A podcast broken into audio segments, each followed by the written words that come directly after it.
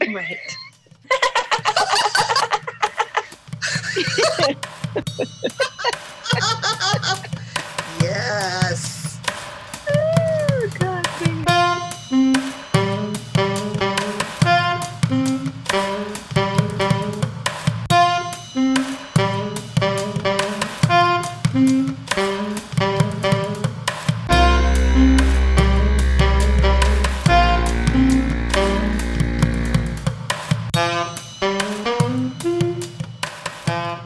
Welcome to Seeing Red the Pod, episode 38, where we always discuss the latest Nebraska issues. I'm Stephanie, and here with me today are Melody and April. Ladies, how's it going? It's been so long. We're back. New year. New year, same us.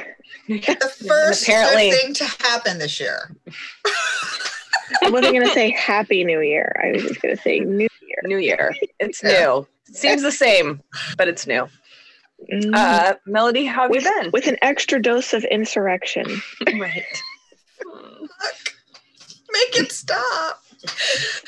Um, you know, I'm starting to see some of my Facebook memories popping up from this time in 2017 and just rereading the you know just posts I was writing projecting about how bad it was that we elected a fascist into the Mhm. presidential seat and how angry I was and how freaked out I was and and now with you know hindsight being 2020 right we were right we were all right Mm-hmm. do you remember when Jane Kleeb was on the pod and we talked with her about how, you know, we were all so concerned about the future of this country that millions and millions and millions of women across the country uh, planned women's marches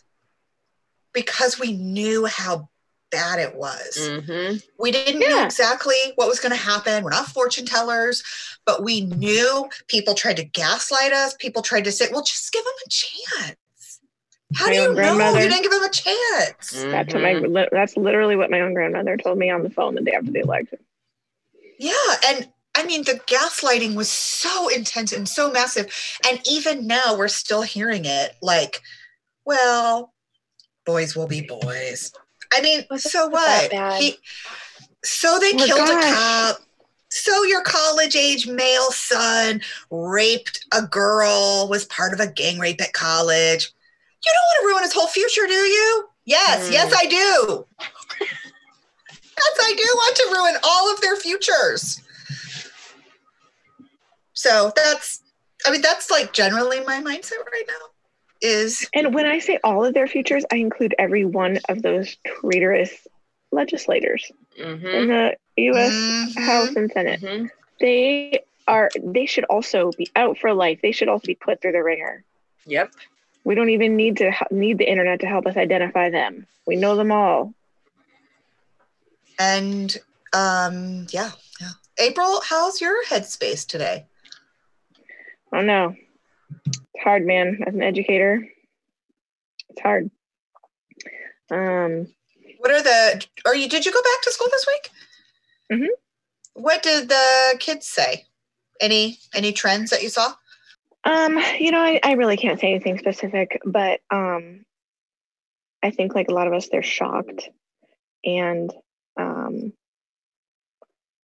confused. And uh, one of the confusing things I noticed for students, particularly, I would say like not high school age, but there's been so much comparison of how this capitol thing happened versus with these pro I'm sorry, these terrorists versus Black Lives Matter protesters.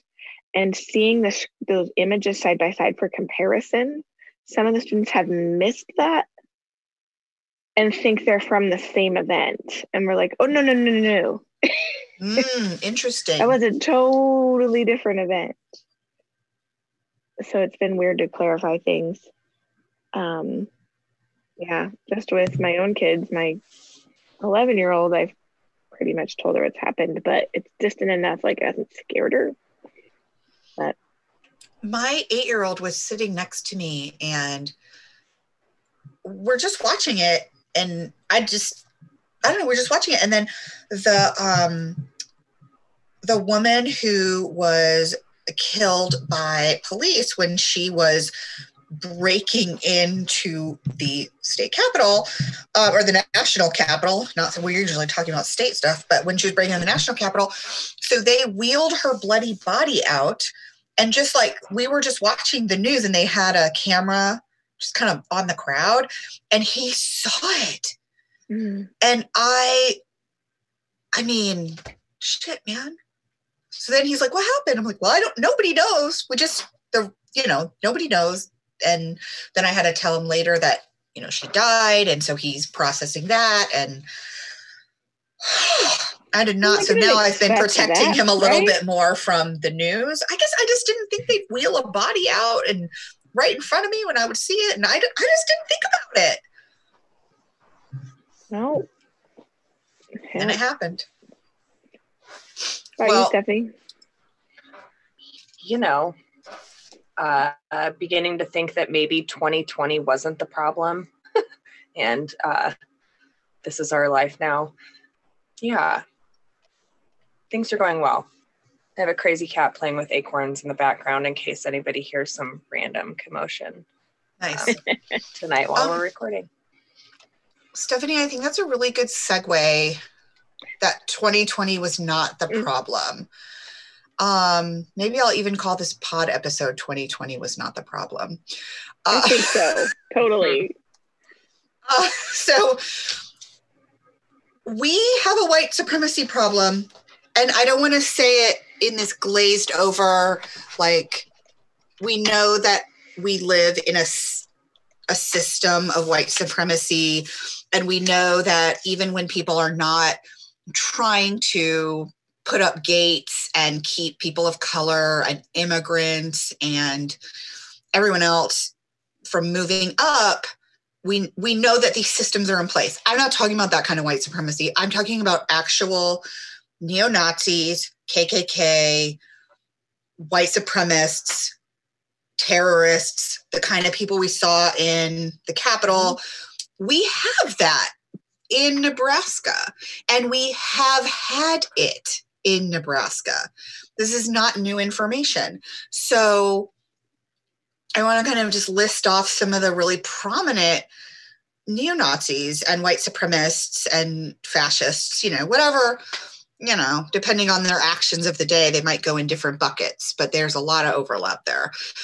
We have Gerard Laut, which that may or may not be how you spell his name, but he lives in Fairbury. He currently lives in Fairbury.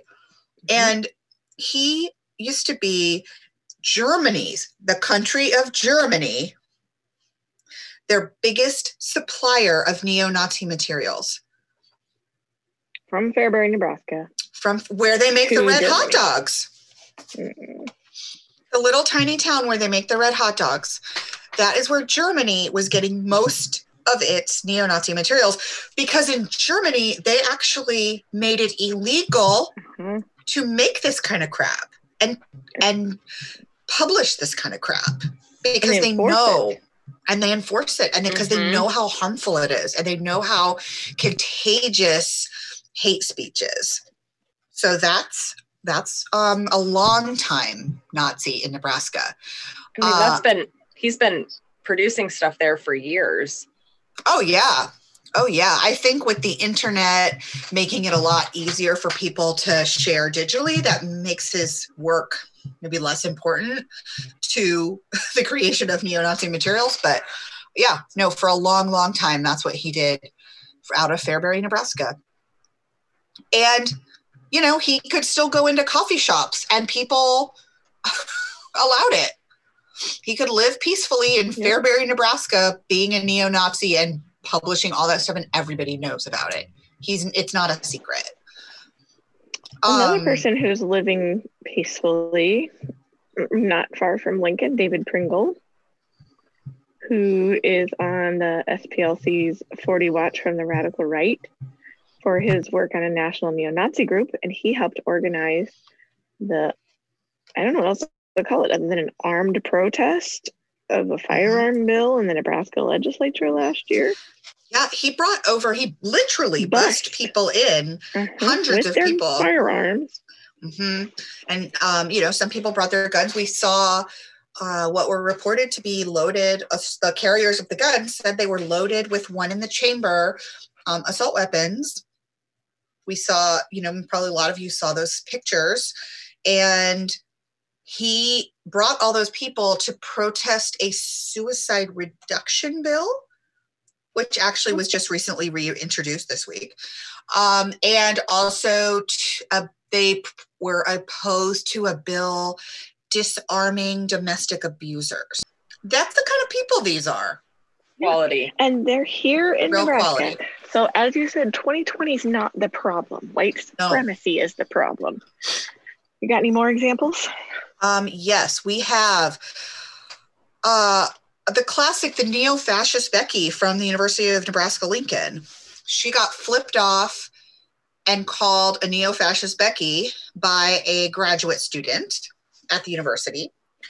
And she was able to create a, and she was working for TPUSA at the time. She was doing a table for them.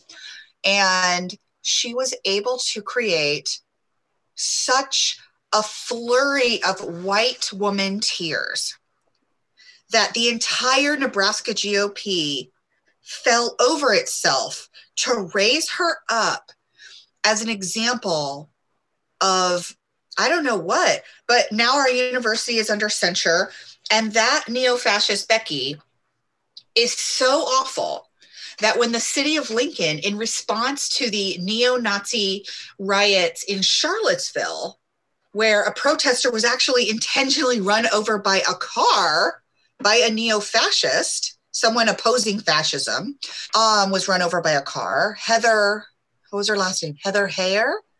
The city of Lincoln did an anti hate ordinance Resolution. uh, not a resolution. So this isn't even binding. This isn't even a law. It's just a Right. statement saying we don't like hate.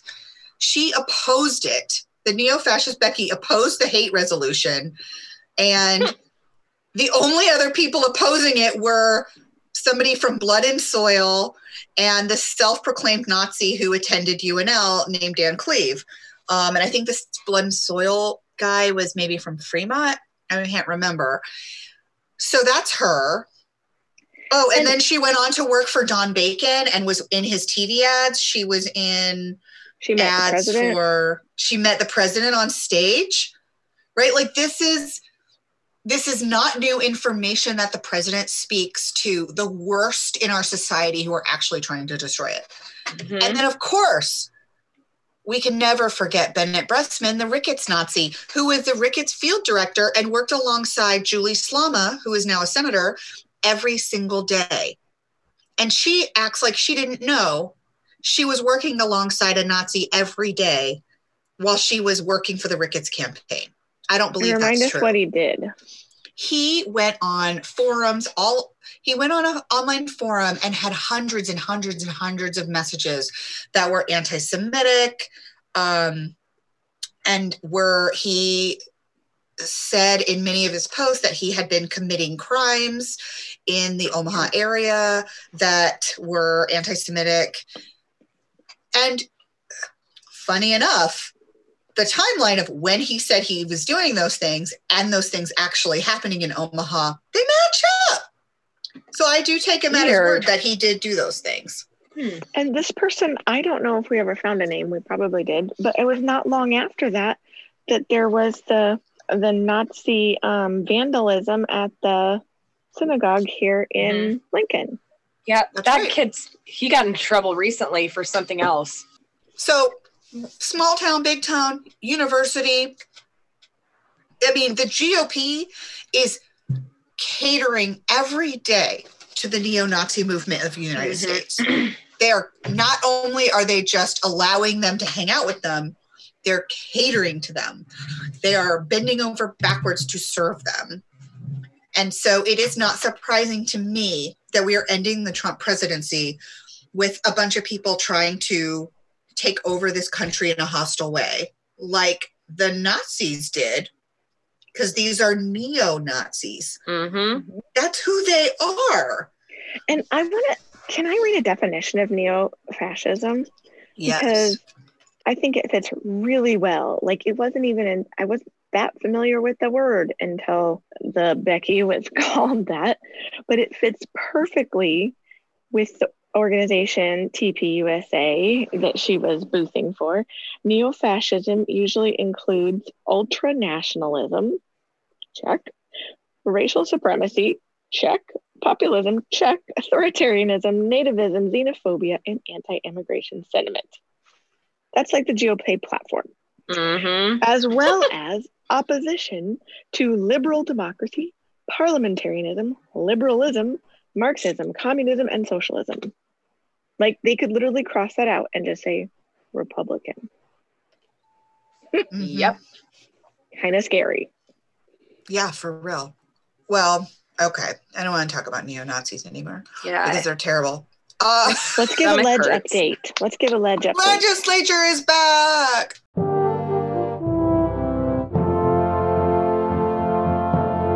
People who love to follow the legislature are so excited because it's like a daytime soap opera, kind of. But also, people who love to follow the legislature are horrified because we know who got elected and we know the real risks and the real harm that can happen if we don't, you know, we just know. So it's a mixed bag of uh Yeah. you know, like the politics are happening and that can be, you know, that's just can be interesting and fun and um, stressful and it's all the things, but also, you know, people are very concerned. yeah. But the first thing I want to like give an overview of the legislature, just for if you don't know. And first thing is the legislature in Nebraska runs two year sessions. So on odd years, which hmm. 2021 is an odd year in lots of ways, of course, but numerically also, America. 2020 is an odd hmm. year. What that means is it is the beginning of a two year session. 2021 is an odd year. Right, year. 2021. and so all the bills introduced this year will carry over into next year if they are not passed. They have two years to pass things. And then next year they'll bring more bills.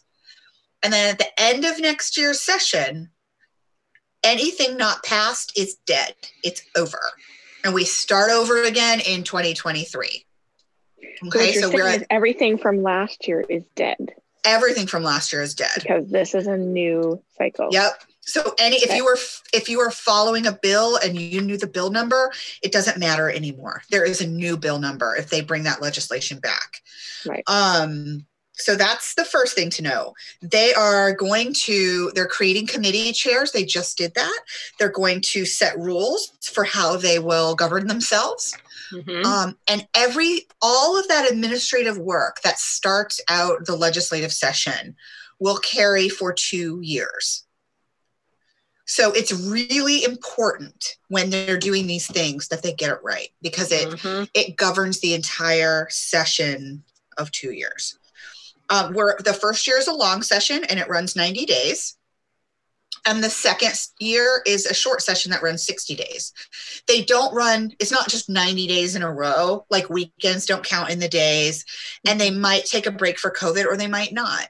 You know, we don't know, we don't know how that's going to happen. But if you remember last summer when they said they were finishing up the session, it means they were finishing up the rest of their 60 days. Right. So that's what that meant. And so that's um, just a quick legislative 101. Bill numbers. Um, we're we're going to always try to give you the bill numbers of anything we talk about, but bill numbers are random. the number doesn't mean anything. It just means when a senator submitted a piece of policy to the person they submit the policy to, it's like getting your number when you're waiting in line at the DMV. It's just okay. You're 89. You're 90. You're 91. You're 92. Mm-hmm. It, there's no bigger meaning on that.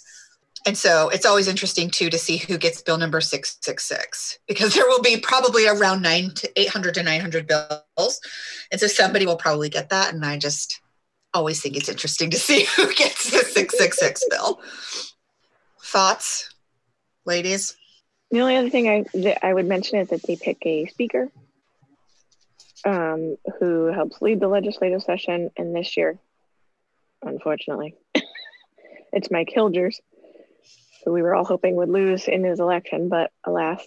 Um, so he'll be leading the session, and there's a lot of backroom dealings that go on as they select committee leaders and things like that.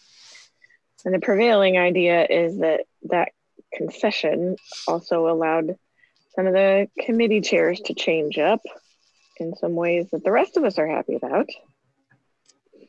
Um, the education committee is no longer, get ready to clap, is no longer led by Booger Eater Groene. what? Who will eat the boogers if he's not on the committee? The it's the education committee. They You always have to their boogers. represent the booger eating kid. I thought that's why he did that. And he says he won't be on the committee if he can't be the chair, and he's not the chair. So So he's not even on the committee? I don't, I don't know if that's finally yet. Oh my God, because that would make my whole report. world better. I know, I know. I'm pretty sure he's not, but you know, sayonara, sucker. That's almost as exciting as winning Georgia. I get and I flipping the. Senate. I know. In fact, the this the committee is actually looking really good in terms of education. Um, the another good committee um, is uh, judiciary. Lathrop held on to that um, committee chairship, so that's really good. We are definitely going to miss Ernie Chambers on that committee, Mm-hmm. and I don't really like to think about that, but dang. Mhm. And another positive change on the executive committee, vice chair will no longer be Julie Slama. No, it never was Julie Slama. Oh, it was, I'm sorry, it was a battle between Vargas and Slama, and Mhm. Vargas got it. Thank goodness And- over Slama. What I will say about that particular vote, Slama is beholden to the governor. Oh, yeah. Anything the governor 100%. says, does, or wants, or just the white supremacy movement in general, Right. Slama's going to do it. Um, she really has no moral compass about anything else. That's her guiding star in all of her policymaking decisions. So the fact that Senator Vargas, who what who was unable to whip up enough votes to pass any sort of relief around COVID and meat packers after his own father died of COVID, la- you know, Mhm. last summer, they were so callous to him on such an important life and death matter. The fact that they picked him over Julie Slama for executive vice chair, I think that signals we the governor does not have such a grip on the legislature. Well, one one thing we have to remember is that these are secret ballots. Yeah. And so he doesn't know who did and did not vote which way, um, which is much different than the public votes they take in the legislature. I think that's important. That's a really important point, Stephanie. Every now and then we'll hear some sort of like, they can't have secret votes for committees. We need to know who they voted for. But Mm, but here's the thing, pod listeners. The committee chairs and the speaker are really important roles, and you don't want political parties involved. You want Mhm. people to vote in the people, to vote in the right committee chairs.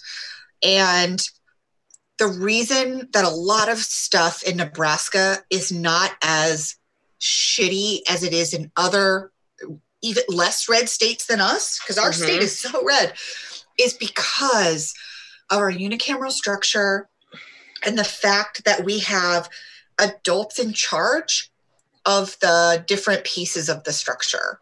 We put adults in charge. And the reason we can do that is because of that one secret ballot. It's the only thing they do in secret. And that is why they do it. And it's really, and it's important um, feature of the legislature to protect. So if you hear any kind of buzz around it, it sounds, it's easy to go, oh, yeah, yeah, yeah. No, they should, everything should be open. But there, there is a good reason that this one single vote is closed because it is how the body governs itself. and it's not how the body governs the state of Nebraska. It's how it governs itself, and you want it governing itself in a productive and an adult like manner. So I think that's important. That's such a good point, Stephanie, and I'm glad you brought that up. Um, so April, do you talk- know what the speaker does? Do you know why they're really important? I know. you shouldn't explain it. Okay, I'll tell you. Um, the power of the speaker, the real power of the speaker, is that the speaker writes the agenda. So if there are 100 bills sitting there uh, waiting for debate, the speaker knows, well, maybe we'll get to five tomorrow. Maybe we'll get to four. It depends on how much debate he expects on any given bill. The speaker decides which of those 100 bills he's going to put on the agenda. Mhm. And so that is a lot of power. Mhm. And that is a big political token when they're working back and forth behind the scenes, trying to make deals. If you want your bill on the agenda, you have to convince the speaker to put it there. And so it's a really, I mean, there's other things a speaker does, but that is a really, really critical um, thing that they do. Okay. So, um, another thing, there before we get into some specific bills that you should be aware of and keep an eye on, they're they're still coming out, so they're not all done, but just some we've highlighted. But some themes of things that haven't happened yet, but we want you to keep an eye on. Um, Rick and Ricketts has said that his pri- his priority this session is to cut school funding Hmm. which is caused because they did all those obscene tax cuts for the wealthy last year. So now he wants to cut school funding to make up for all those tax cuts, which is bananas. Which Um, is exactly what we all said was going to freaking happen. that's exactly right. We all said it last year. We we freaking told you. We tell you all this stuff, people. Well, our listeners know, and they did everything they can. I am sure of that. So what And by last do- year, don't I mean like six months ago? yes, yes, Okay, just do. making sure. Okay. Um, and so what it would be would be a budget lid on schools. But the thing is, we already have a 2.5% lid on schools. And um, budget lids have been brought to the voters, and voters have reject or school budget lids have been brought to the voters and have been rejected every time they've got on the ballot. Every time. And Ricketts has said, fine, if I can't get the legislator to do it, then I'll put it on the ballot. Bring I'm it. like, bring, Bring it. it. What's a budget lid? What does that mean? I believe a budget lid means that they regulate what the maximum amount a community can put, can tax somebody on per $100 of valuation on their property. And the big thing that they're trying to do is, of course, cut taxes for, you know, the very wealthy. There is some major strain on small farms that are having reduced yields and who are paying um, higher amounts of taxes on their land talked to one of the senators about this. She'd be much better at articulating it than I am. Um, but they're trying to cap that um, so that communities and then tax certain people less than other people, right? Unfortunately, from what I understand, the main place that this would disproportionately impact are um, the poor schools in Omaha. Like those are the communities that would be most impacted by this because they have extra money that they're going to throw at the rural schools because of a surplus in the budget last year that won't go anywhere um, near the urban schools in our communities. Also, let's just remind us that in the urban areas of our state, there are giant ass corporations getting giant ass tax subsidies, which are also not rolling down to the urban schools. Right, right, right. Yep. It's actually not just a property tax problem. There are lots of spaces we could carve out revenue, but rich people don't want to. Right. And, then they the want to tell like the working poor, right? And the governor's a rich person. They want to tell the working poor, listen, I mean, work harder. Yep. Work harder. No. no, we're all working hard working. enough. He didn't even want to give the working poor expanded Medicaid. He worked his uh-huh. ass off to defeat it, and then the voter said, "Too bad," and he still worked his ass off to delay it for two years or whatever. Yeah. Like I said, Pete, bring it to the voters. Right. I mean, Nebraska's actually pretty progressive on the ballot, except Yeah. when it comes to the candidates. Yeah. It's the We're weirdest gonna get thing. that marijuana passed too. yeah. We're gonna do it. Yeah, we are. Bring it. Bring recreational, medical, Yeah. whatever. And that's grow what they're doing. They're like, you won't Yep. give us medical, then we'll just take, Take it, it all. all. And I'm like, Yep. bring that it. will create real tax revenue in our state instead of all it these other imaginary things. And we're not making this up because this is what happens in other states, right? Yeah. Right. Yeah. Strengthening schools. When you have more school funding, turns out teen pregnancy goes down. It's the weirdest thing. So weird. The other something else we have to watch for in the legislature is are they going to fund a new prison? There is a sure. two hundred and thirty dollar, thir- not two hundred and thirty dollars, two hundred and thirty million dollar prison project, mm. and the governor wants it. The head of the prison system, he wants it. They all want it. The opposition to that, to that don't want it, there's two wings of that division. One, there's the division that says, we're a small population state. Why are we incarcerating so many of our people? We need to look at this. There are problems. We can't just keep incarcerating more and more and more of our small state population.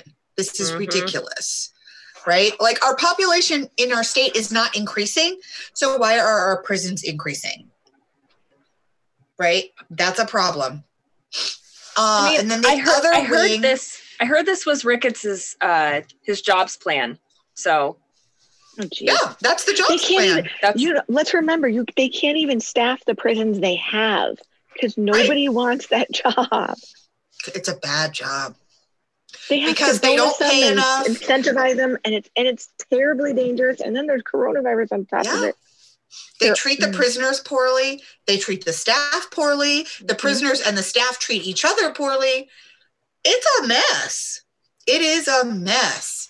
And then the other wing of the we don't need to do the prison project is we don't need to do the prison project yet because corona, recession, budget cuts, blah, blah, blah. And they have tried to change um, sentencing laws and um, parole rules and things to help lessen. And the governor's like, no, hmm the, which would reduce the prison population. Like, there's no one right answer. Like, there, it has to be a mm, what's the word? I'm gesturing, but no one can see it. a holistic plan, a holistic plan for addressing this prison crisis. Right. I mean, other states are utilizing more um, home based, you know, you just have to stay in your yard and uh, stay in your house, things like that. The other thing we should watch for with prisons is it is illegal to have slave labor now. And what is that going to mean for prison labor? Will Mhm. they? They do have to start paying for prison labor more than the 10 cents or whatever they pay now an hour. I hope it's minimum wage, honestly, if not more. But things I've been thinking about this and things that they could use that money for are child support. A lot of people that are incarcerated have children. They Mhm. should be able to use their labor to cover the costs of their children. Those children still need they need to go to college still. They have immediate needs need of housing, clothes, right. They need all kinds of things. So so you know that is something that prison labor could pay for. Prison labor could also pay for um, restitution to victims. You know if you have done a violent crime against somebody and they've had to go to counseling for years for the trauma that you caused them for their family um, you should cover their court costs things like that that could all be covered with their labor. And then there's the real cost of getting out of prison. Most people that are incarcerated live back in the community. imagine if we had a system where you could use your own labor to set up a savings account for yourself. And then when you got out of prison, you had some money saved up so you could get an apartment, you could Maybe buy some car, groceries, get a car, some clothes. The I mean, it Mhm. costs thousands of dollars to set up your life. maybe a computer, a reliable cell phone. Right. All of that stuff costs a lot of money. And and the other thing is nobody wants to hire people who used to be incarcerated. And so it's really hard to find a job. And if you had some money saved up, it would give you some buffer between I can wait to get a job or I can make choices that might end up getting me incarcerated again. It actually gives you choices to have a little bit of a savings account. And you could pay for that yourself through your own hard I mean, work. That would imply real rehabilitation, which apparently is not something that um, our state's into. We like, yeah. you know, habitual I've never- incarceration because power poverty's so powerful. I've never understood in my whole life. I've I remember being pretty dang young and not understanding even like the death penalty. Like this idea that we must grind everyone into the dirt for their mistakes, literally in the case of the death penalty. You know, Well, like why say, is, that does not necessarily mean that that is how every criminal should be treated. That they well, the your worst moment may not make you a bad person. It might. It might. There are things that you can do that you can that make you a bad person, right? If you have done certain types of crimes, you are a bad person. The problem is, you know, So, I mean, I guess I they do will believe disagree that. with us on what is, you know, a bad enough crime. But I've just never understood this idea that you had to so harshly punish someone with the idea that that'll teach them. That doesn't work. Mhm. It doesn't work It for doesn't children. work. It doesn't work for adults. No. Well, yeah. So there are a lot of things in prison to be watching for, and the legislature is definitely going to talk about that this year, and we'll see what they shake out with. Um, the other thing is, and I really I haven't heard any like kind of buzz around it, but I assume there's going to be a response to the Black Lives Matter sessions that they had in Omaha and Lincoln over the summer. I assume we're going to see some sort of policy. I don't know I, I, don't even know like i haven't heard what people are crafting or what they might bring or what are the chances of its passage but i would hope we see something in response to that.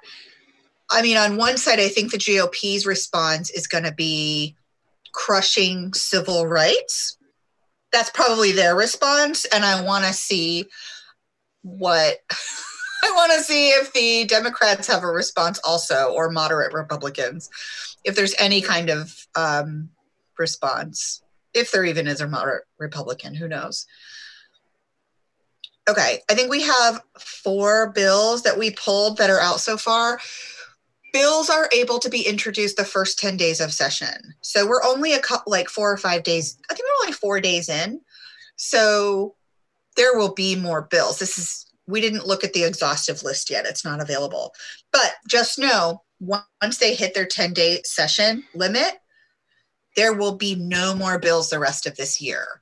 So if something happens in April and you think, ah, I want a senator to bring a bill and address it, they, one, they cannot.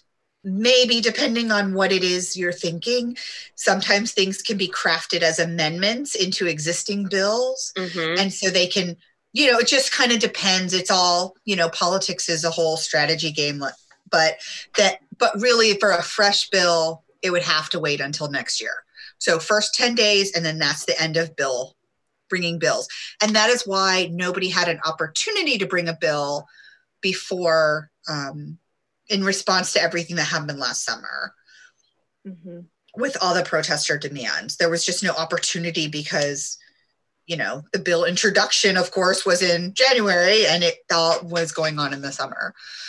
Um, okay, Stephanie, What's the first bill on our list? So it looks like the first one that we're uh, going to chat about today is LB 199. It's the ban on facial facial recognition. I love this. Mhm. I love this bill. It is um it bans the government. it? Oh, who brought brought, it? it? Vargas. Okay. Vargas and Hunt. Okay. They brought it together. And it bans the government, including law enforcement, from using facial recognition technology. Nice. And this I- is really important. it's it's scary. Oh yeah. And there is which podcast is it? Is it Hidden Brain maybe? I can't remember which podcast, but there is an episode of a very prominent like in one of the NPR podcasts where they go through and they talk about why facial recognition software is harmful and that actually in the towns where they make this crap and they profit off selling it to police departments they ban it in their own towns Mm-hmm. because they know how bad it can be and how Right. dangerous. Right.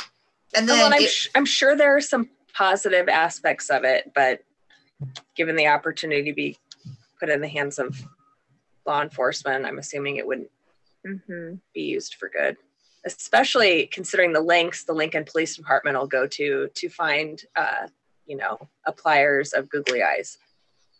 no doubt.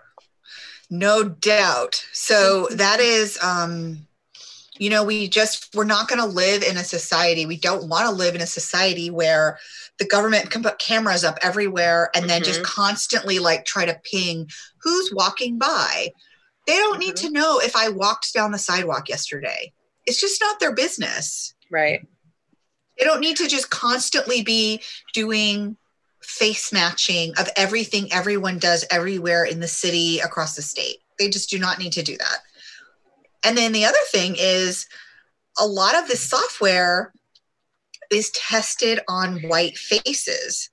And it Mhm. is not as reliable on women, young people, people of color. It's just not as accurate. And so And what that means, right, is like they could falsely find a match of, say, a person of color who did not commit the crime, who was not there. Mhm. Right. That it's honestly, it's not that different from my own personal beliefs. I will not have a surveillance camera in my home, and I will no not have a smart speaker in my home. Mhm. I am not a criminal. I am a boring old white lady. No doubt. My home is nobody's business. Nobody's business. True story. I actually had a ring doorbell. I thought, and it was pretty cool. It was cool to like be like, oh look, I can see my kids playing when I'm at the office and when they're out in the front yard. But then I realized like I'd be on the phone talking to one of you probably, and then I'm like, wait, my doorbell is recording this conversation. Mhm. What? I don't like this. Oh, you mean when we, you were sitting outside? by the yeah, because I had a ring Yeah. doorbell. Yep. and i did not like it at all i just i didn't even think about that aspect until Hmm. like that started happening i'm like wait i don't want my doorbell because then the other thing that happens is the police can just like commandeer that footage if they want to Mhm. and be in investigation of a crime well that's all fine and good if i decide i want to hand it over but then they get everything and not everything is up for the government grabs you know we don't want to live in a police state where the government can just take your footage of your mundane life whether you have something to hide or not it's not appropriate it's not reasonable so we're not doing that Speaking of police state, that made me think today about the damn U.S. Capitol. Like I've been there. I think you guys have probably been there.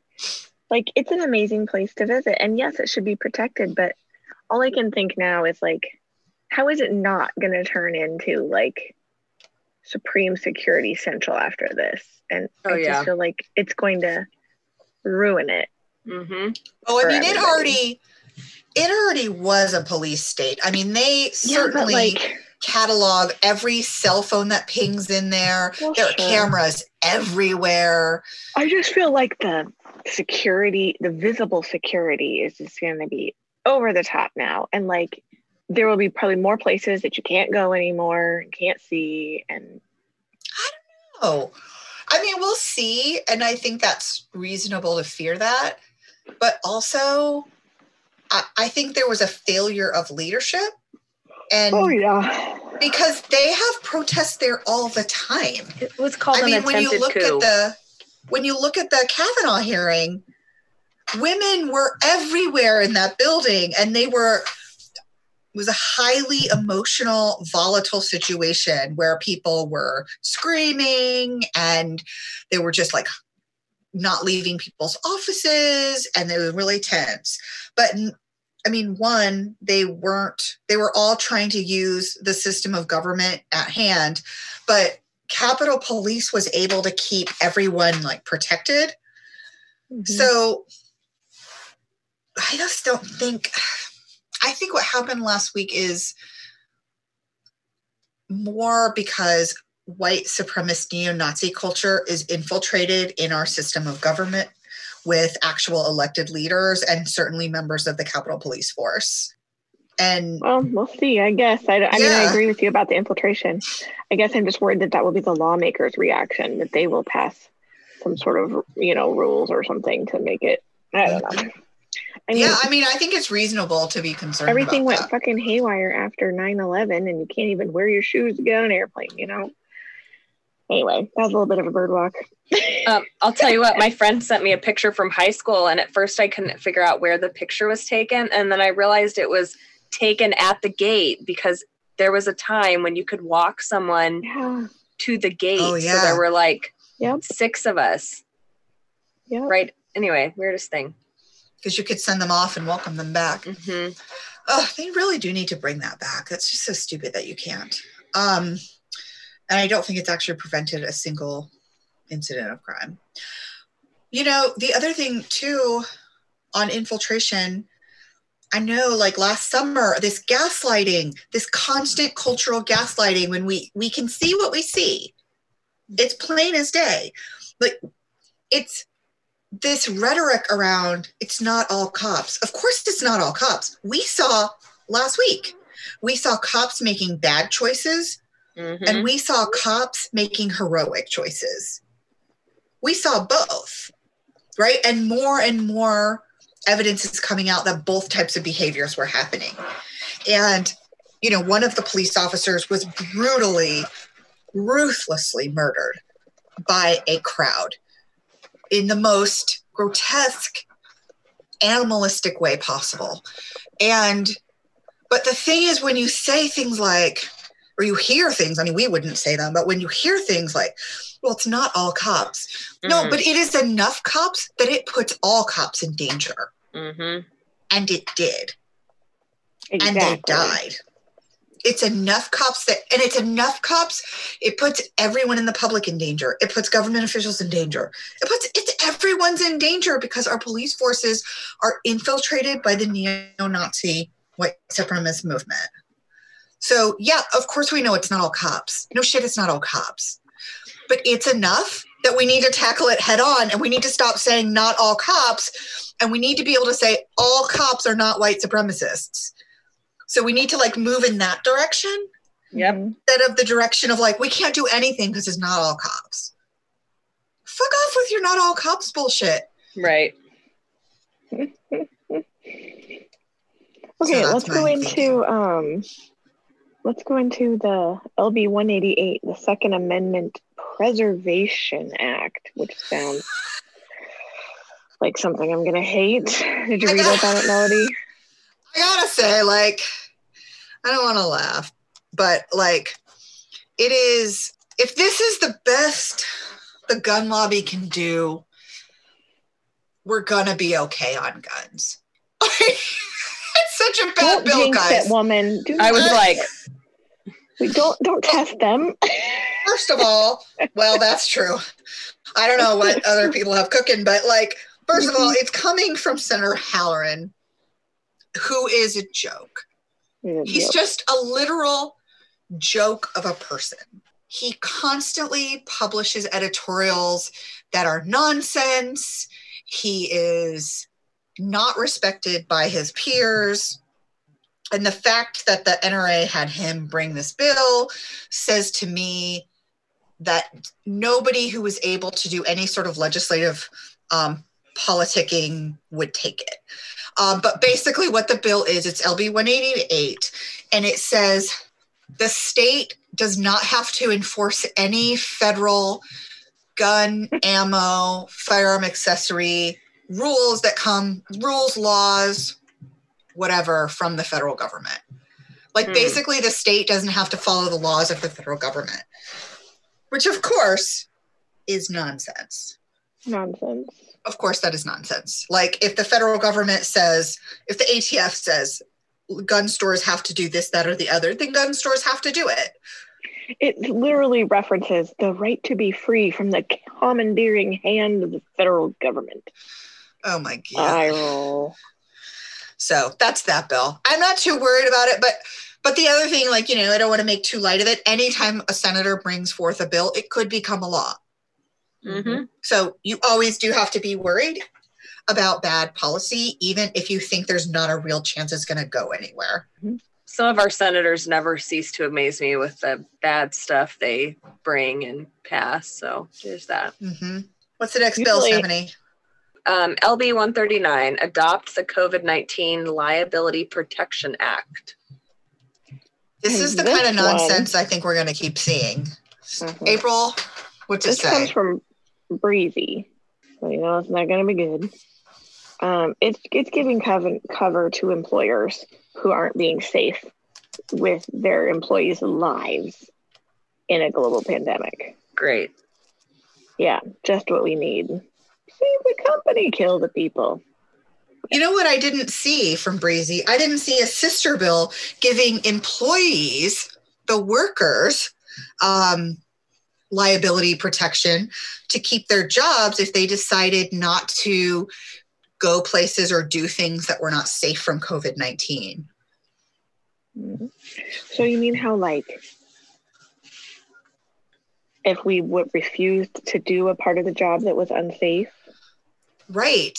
Or let's say it's essential to that job, right? And there's no, and your employer will not provide you the correct PPE or the correct, um, you know, they're just not in line with what the Ventilation, CDC saying. venue, spacing, Mhm. whatever. Yeah. Sure, any of that. And let's say as a worker, you're like, I'm not going to do this. This isn't safe for me and my family.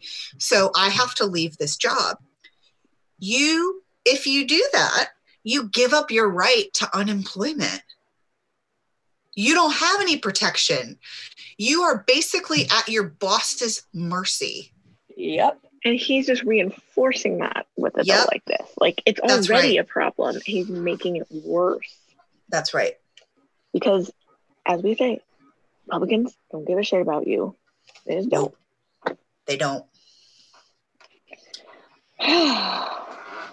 And our last And- bill, LB 112 require members of the public require members of the public to be allowed to speak at each meeting that's subject to the Open Meetings Act. Now, Open Meetings Act is great. We don't have a problem with that. Open Meetings Act is important. Makes it makes government transparent. what is the Open Meetings Act? What does that mean?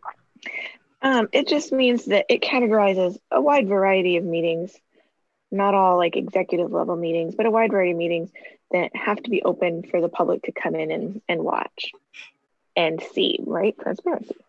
Um, but it's wide ranging um, set of meetings that are covered. And this would add the burden of always being able to speak, which we love the public being able to speak. We just talked about what why we love being the second house of the Nebraska legislature. But there are some, there are some real small scale, you know, meetings that would now be burdened with this. Melody, you were on a in a committee that was subject to the Open Meeting Act. Can you tell us your experience and why this would have been a burden? So we it was an all volunteer city task force and we had 1 hour and it was like a strict 1 hour. Start at 3, get out at 4, something like that.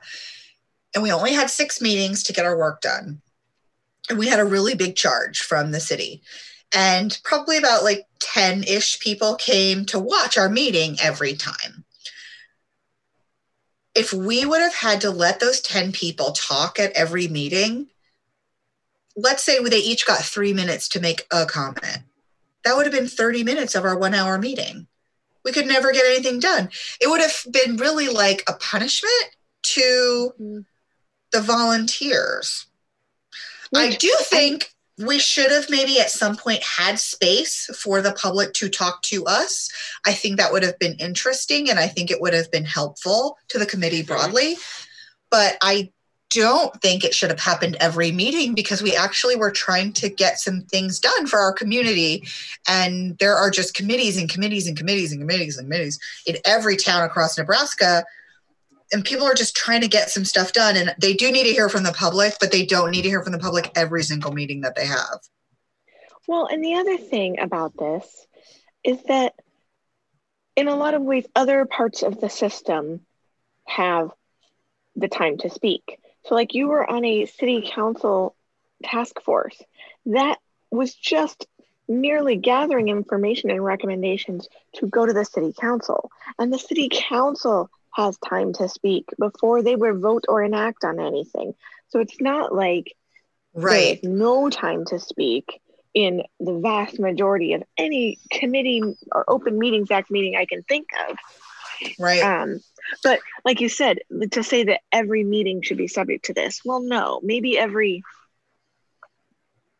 It, it could be much smaller. It could be, you know, even one meeting. Or it could just be at the discretion of the chair. Mm-hmm. In fact, um, that's what the wording already has. It says right, that that's, they could speak, but they don't have to allow speaking because sometimes, as you said, you got to get stuff done. Because yeah, the reality is, a lot of open meetings, they're not elected officials and policymakers. They're just people doing yeah. research and having conversations, and so they don't actually have any authority. They just mm-hmm they're just the people picked to do some whatever the little work is. And in those cases um, i think their accountability to the public is different. Like the public can see what they're doing and listen to what they're mm-hmm. doing but they're not on the committee. Mm-hmm. so i think it's Even just it's like, different than elected official policymaker level meetings. Totally because you have to be able to hold your government accountable. It's not the same you know with those volunteer or unelected led committees, there's not the same amount of accountability that needs held because they're not the ones where it ends. It moves on to the accountable officials. Yep. So anyway, mm-hmm. that's a bit of the nonsense. The bills are still coming. There's even some silly things. I don't know. There's something about Slama wants to change something about fireworks. What the? I don't even have the time for that. I, I saw that, that bill. Shit. That ain't gonna I go. Saw, I didn't understand what she this. was. like is she trying to do like acme tnt like is she trying to stop roadrunners where she lives? Like i don't understand what okay. she's her her new name is wiley coyote. Yes. Oh god dang it. The best Can we get some of the photoshop? listeners the coyote need to photoshop loses. i need you listeners to photoshop slama's head on wiley coyote and send it to us be awesome. Anyways, I don't even know, so but like awesome. it just makes me mad about the waste of time stuff like that. Like, remember the year when we all had to spend a ton of time listening to them talk about um right to or a, a right to life license plate? You remember how freaking long that took? Who friggin' cares? Oh my god. The license the worst, plate. The worst part about that bill is you can actually like any club you have, you could create a license plate. You just need enough people that say they're going to get it and you can get one. And it's not that hard to do if you have enough people. But that's how all the other ones went. right. And they could have done that. But if you can get the legislature to pass a law with the license plate, you get a tax cut. You, they don't cost as much money. Mm. So, so we gave a controversial political hot topic advocacy bill or plate, license plate, a tax cut. Mm. And these license plates with tax cuts are usually reserved for things like the military, Veterans, yeah. conservation, state parks, like stuff that we all generally agree are good for the state. So let's give an example. So now we have like, I would assume conservation would include the mountain lion plate everyone loves. That would have Yep. a tax cut. And now that, and of course the choose life bullshit license plate has a tax cut. But like Planned Parenthood with their choice plate, who went through it the right way the first time, got the signatures, no tax cut Right. But and it was in response to that plate that they came up with it. Anyway, it was just a whole waste of time of a legislature, and that's what stupid shit like fireworks is going to be. And hope there's a lot less stupid shit, but you know, Here's the deal. I hope there's breath. lots of stupid shit. I hope there's buckets and buckets and buckets and buckets of stupid shit. And if the worst thing that they pass is a shitty license plate that we all hate when we look at, good. oh, but that's not the problem. The problem was it ate up all of the time to talk about the other bills. No, it eats up all to the time to talk about worse bills. Only Ernie Chambers is good at that. Everyone else got fucked that year because there wasn't time to talk about real shit. Well, Well- they better figure out how to run a filibuster. Mhm. Damn right. I mean, I think one. Megan Hunt, she was writing notes and paying attention, and I think she's really going to try to eat up some time. She's a great orator. I think Machaela Cavanaugh, I she's I saw started seeing some really good fight in her last year. Mhm. Um, Adam Morfeld, he's good at Still got saying a lot. He's got things to I'm- say. I'm I'm interested to see what Matt Cavanaugh. I won't call him Machaela's brother. Maybe John I will. John Is his Cavanaugh. name John? Let's just call him Matt just for fun. I'm gonna call him Machaela's brother. That's right. Um, Senator I mean- Cavanaugh's brother, Senator Kavanaugh. Um, so um, I'm I'm interested to see what what he's going to bring to the table. I think there's some good things there. So So one thing Oh. I do, I didn't, I haven't done holiday cards this year, and eh, maybe we missed that boat. Who knows? But um, I mean, some of our patrons got a holiday card from me. mhm. That's true. But uh, yeah, so with our, I didn't do holiday cards, but usually when I do, I often to my most feminist of friends, because it just and to my mom, because it delights me, I will say to Mrs. and Mr. Or actually, I usually use Ms. Ms. and Mr. Stephanie, Mhm. Ms. and Mr. April, Mhm. um one what i had one family i sent and they are both have doctorate phds and so i i put it to doctor and mr and then i used her name on the envelope. Because it just makes me happy to do it. I love it. and i got a wedding Because- invitation last year that was to dr and mrs nick vaccaro who's my husband. And i was so no it was to mr and mrs nick vaccaro. And I mm. was so pissed that a woman would send me a wedding invitation that would say this. And in the response card, I said that we were not attending. And then I signed it Dr. and Ms. Nick Vaccaro. Um, because he does have his PhD. So if you're going to send me some uh, patriarchal bullshit like that, Mhm. I married a doctor, assholes. So go big or go home. But also just don't because it's gross. Just send it to Mr. Melody Vaccaro and he'll get it. It's fine. Oh Lord. Well, Don't ladies, oh, send me that been real. patriarchal bullshit. I don't like it. I didn't even go to that wedding. Fuck them all. well, it's been real. We talked a lot. We'll have a lot more this January with the legislature, and we'll see you next week. Bye. Take care. Bye. You've been listening to Seeing Red Nebraska Politics from the Left. Seeing Red is a group blog edited by citizen volunteers and entirely devoted to Nebraska politics. You can support us on Patreon with a $5, $10, or $20 a month donation. Be sure to check us out at seeingrednebraska.com and on Facebook and Instagram. You can also follow us on Twitter at seeingredne or contact us via email at seeingredne at protonmail.com.